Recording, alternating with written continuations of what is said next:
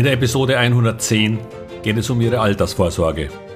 Vor allem, wenn Sie das Rentenalter noch nicht erreicht haben und noch ein paar Jahre vor sich haben. Denn all die erhofften Planungen für die Rente sind schwer gefährdet.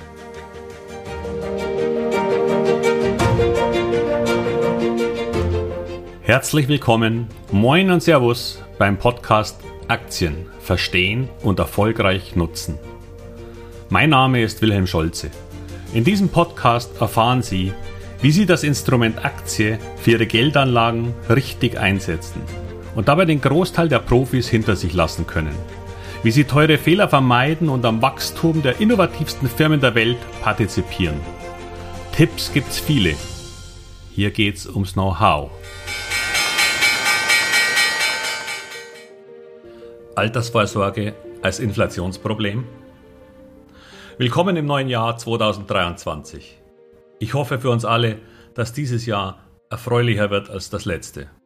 Oder erscheint es nur mir so, dass 2022 als eher weniger gutes Jahr in die Geschichte eingeht? Doch leider beginne ich das neue Jahr gleich wieder mit einer Folge, in der ich Ihnen ein sehr wichtiges Thema nahebringen möchte. Wir kamen diese Gedanken, als ich mit unserer Familie und erstmals einer süßen Enkelin über die Zukunft der kommenden Generationen nachdachte. Und speziell über die Entwicklung unserer Altersvorsorge.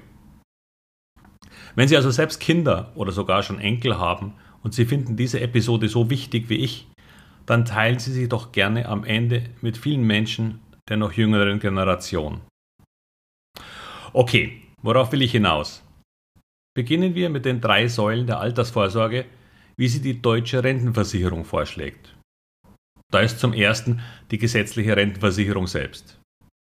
Dann die zweite Säule ist eine betriebliche Altersversorgung und die dritte ist die private Altersvorsorge durch zum Beispiel Riester, wie das als eine Möglichkeit explizit vorgeschlagen wird. Sie erinnern sich vielleicht noch an den berühmten Satz Die Rente ist sicher von Norbert Blüm, dem damaligen Minister für Arbeit und Soziales. Leider gilt das vor allem für diejenigen, die schon Bezieher sind. Aber auch das ist tricky und ich komme später noch genauer darauf zu sprechen. Zuerst einmal finde ich es schon bemerkenswert, dass die deutsche Rentenversicherung hier mehrere Säulen vorgibt. Es scheint auch den dort Verantwortlichen inzwischen klar geworden zu sein, dass sicher noch lange nicht ausreichend bedeutet. Die Idee, als zweite Säule eine betriebliche, wie in der Schweiz üblich, vorzuschlagen, scheitert häufig schon daran, dass viele Unternehmen so etwas gar nicht anbieten. Klar, die Großkonzerne schon, aber sobald die Unternehmen kleiner werden, wird es schon dünner. Und was machen all diese Menschen dann?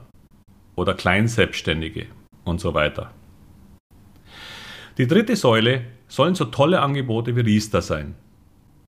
Die Nachfrage bei den Versicherungen fällt immer weiter und viele Verträge werden sogar schon vorzeitig aufgelöst aufgrund einer nicht vorhandenen Rendite.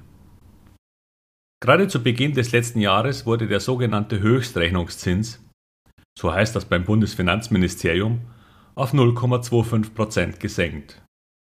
Was Versicherer in die Bredouille bringt, eine Beitragsgarantie zuzusichern und dann auch noch die Verwaltungskosten zu decken. Riester lohnt sich nun weder für die Sparer noch für die Versicherungen. Eine Abschaffung wird deshalb hier schon länger diskutiert. Doch kommen wir zur deutschen Rentenversicherung selbst.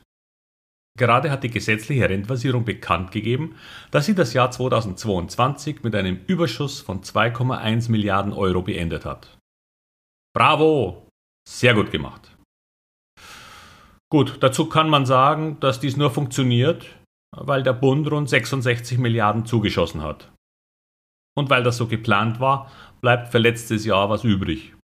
Nur ohne diesen Bundeszuschuss müsste die Rentenversicherung als Unternehmen wohl schon seit Jahren Konkurs anmelden.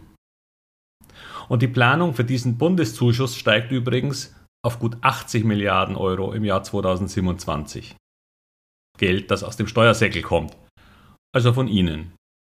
Aber ohne ginge es halt nicht. Doch was dazu kommt, ist, dass die Einnahmen schon aufgrund der Inflation gestiegen sind. Wenn ein Mitarbeiter der Lufthansa 10 oder 20 Prozent mehr bekommt, dann zahlt er halt auch mehr in die Rentenkasse ein. Und wenn der Rentner dann, wie letztes Jahr beschlossen, etwa 6% mehr Rente erhält, bleibt da ein kleiner Überschuss über für die Rentenkasse. Nur der Rentner hat real natürlich wieder etwas weniger bei einer Inflation von 10%. Für die kommenden Generationen Y und Z wird es allerdings noch schwieriger, denn das Netto-Rentenniveau soll von aktuell rund 48% auf nur noch rund 41% im Jahr 2050 sinken. Das betrifft dann alle um die 40-Jährigen und jünger. Doch es kommt noch ein weiteres Problem hinzu. Die hohe Inflation wird seit letztem Jahr bei weitem nicht durch Lohnsteigerungen ausgeglichen. Und wenn dieser Zustand weiter so bleibt, dann sind auch zukünftige Zahlungen im Grunde schon heute weniger wert. Wenn Sie auf Ihrem Rentenbescheid oder der Rentenplanung lesen, dass Sie in 15 Jahren so und so viel Rente erhalten, dann hat diese Rente bei weitem nicht mehr die Kaufkraft wie heute. Leider gilt das auch für alle Auszahlungen von versprochenen Lebensversicherungen. Denn wir sprechen hier immer von absoluten Beträgen, nur dass deren Wert immer kleiner wird. Es geht also bei weitem nicht nur um Ihre aktuellen Ersparnisse bei der Bank oder unter dem Kopfkissen, sondern auch um Zahlungen, die möglicherweise noch weit in der Zukunft liegen. Ich bitte Sie dies bei all Ihren Vorsorgeplanungen zu berücksichtigen. Und auch wenn Herr Lindner nun eine kleine Investition in Aktien für die Rentenversicherung vorschlägt, ein Betrag von vielleicht 10 Milliarden würde bei einer durchschnittlichen Aktienverzinsung von, sagen wir, 8% zu Einnahmen von 800 Millionen führen. Da wir im Moment bei rund 21 Millionen Rentnerinnen und Rentnern liegen, würde dieser Betrag dann immerhin zu einer gleich verteilten Auszahlung von etwa 38 Euro führen. Im Jahr. Also rund 3,20 Euro im Monat, großzügig aufgerundet. Ich hatte schon einmal in der Episode 50 zu diesem Thema gesprochen. Es ging da um die Größe der Staatsfonds von Norwegen oder Singapur. Nur, falls Sie sich das nochmal anhören wollen. Und damit komme ich mit einem Dreh zum Thema Aktien. Jeder, der sich diese Zukunftsperspektiven für seine Altersvorsorge überlegt, kann im Grunde nur zu dem Schluss kommen, einen nicht unbeträchtlichen Teil seines dafür gesparten Geldes in Aktien anzulegen. Dass das mit einem ETF besonders gut geht, ist klar. Dagegen spricht auch gar nichts. Wobei von den rund 1600 Werten im MSCI World ETF alles nach der Position 30 im Grunde irrelevant ist. Im Grunde ist das eine Art Scheindiversifikation. Denn eigentlich kaufen Sie einfach die größten Aktiengesellschaften der westlichen Welt mit großem Schwerpunkt auf US-Werten. Das ist im Grunde schon eine Aktienkaufentscheidung, die Sie damit treffen. Wenn auch sicher nicht die schlechteste und sie kaufen US-Dollar im großen Stile ein. Auch das muss keinesfalls schlecht sein, nur Sie sollten auch das wissen. Sie werden also in Anbetracht der oben genannten Herausforderungen zur Altersvorsorge an Aktien gar nicht vorbeikommen. Ja, Aktien fallen auch. Manchmal für Monate, manchmal sogar für Jahre. Doch fast immer folgt auf die schlimmsten Jahre eines der erfolgreichsten. Wer dann nicht dabei ist, verpasst den Hauptteil der Aktienperformance auf lange Sicht. Vor allem, wenn man in Indizes investiert. Bei Einzelaktien, von denen viele abraten, sieht das anders aus. Nur dann müsste man sich mit dem Thema beschäftigen und viele wollen das auch gar nicht. Doch wer das nicht tut, könnte auch mit Indizes und ETFs Fehler machen, weil das Hintergrundwissen nicht vorhanden ist.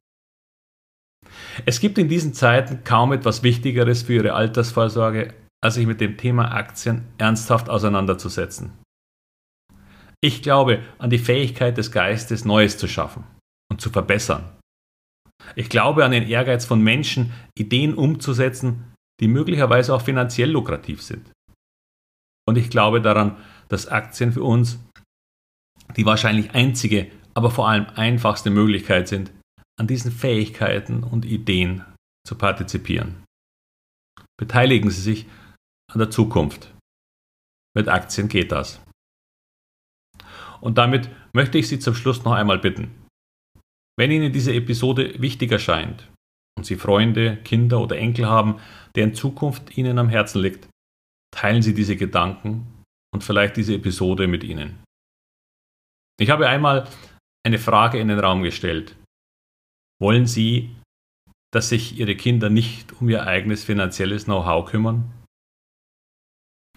Auch wenn ich in der Jahresschlussepisode 2022 davon sprach, dass Geld und finanzielle Sicherheit erst weiter hinten in der Rangliste der wichtigsten Wünsche notiert, so ist das aber leider nur einer von wenigen, den wir persönlich überhaupt in der Hand haben. Der Aufbau eigenen Know-hows ist die beste Investition überhaupt. Sei es erstens in die eigene Bildung und zweitens seine finanziellen Kenntnisse. Damit wünsche ich Ihnen einen guten Start in das neue Jahr. Viel Glück, Gesundheit, Frieden und Zufriedenheit. Und natürlich wie immer viel Erfolg bei all Ihren Investments.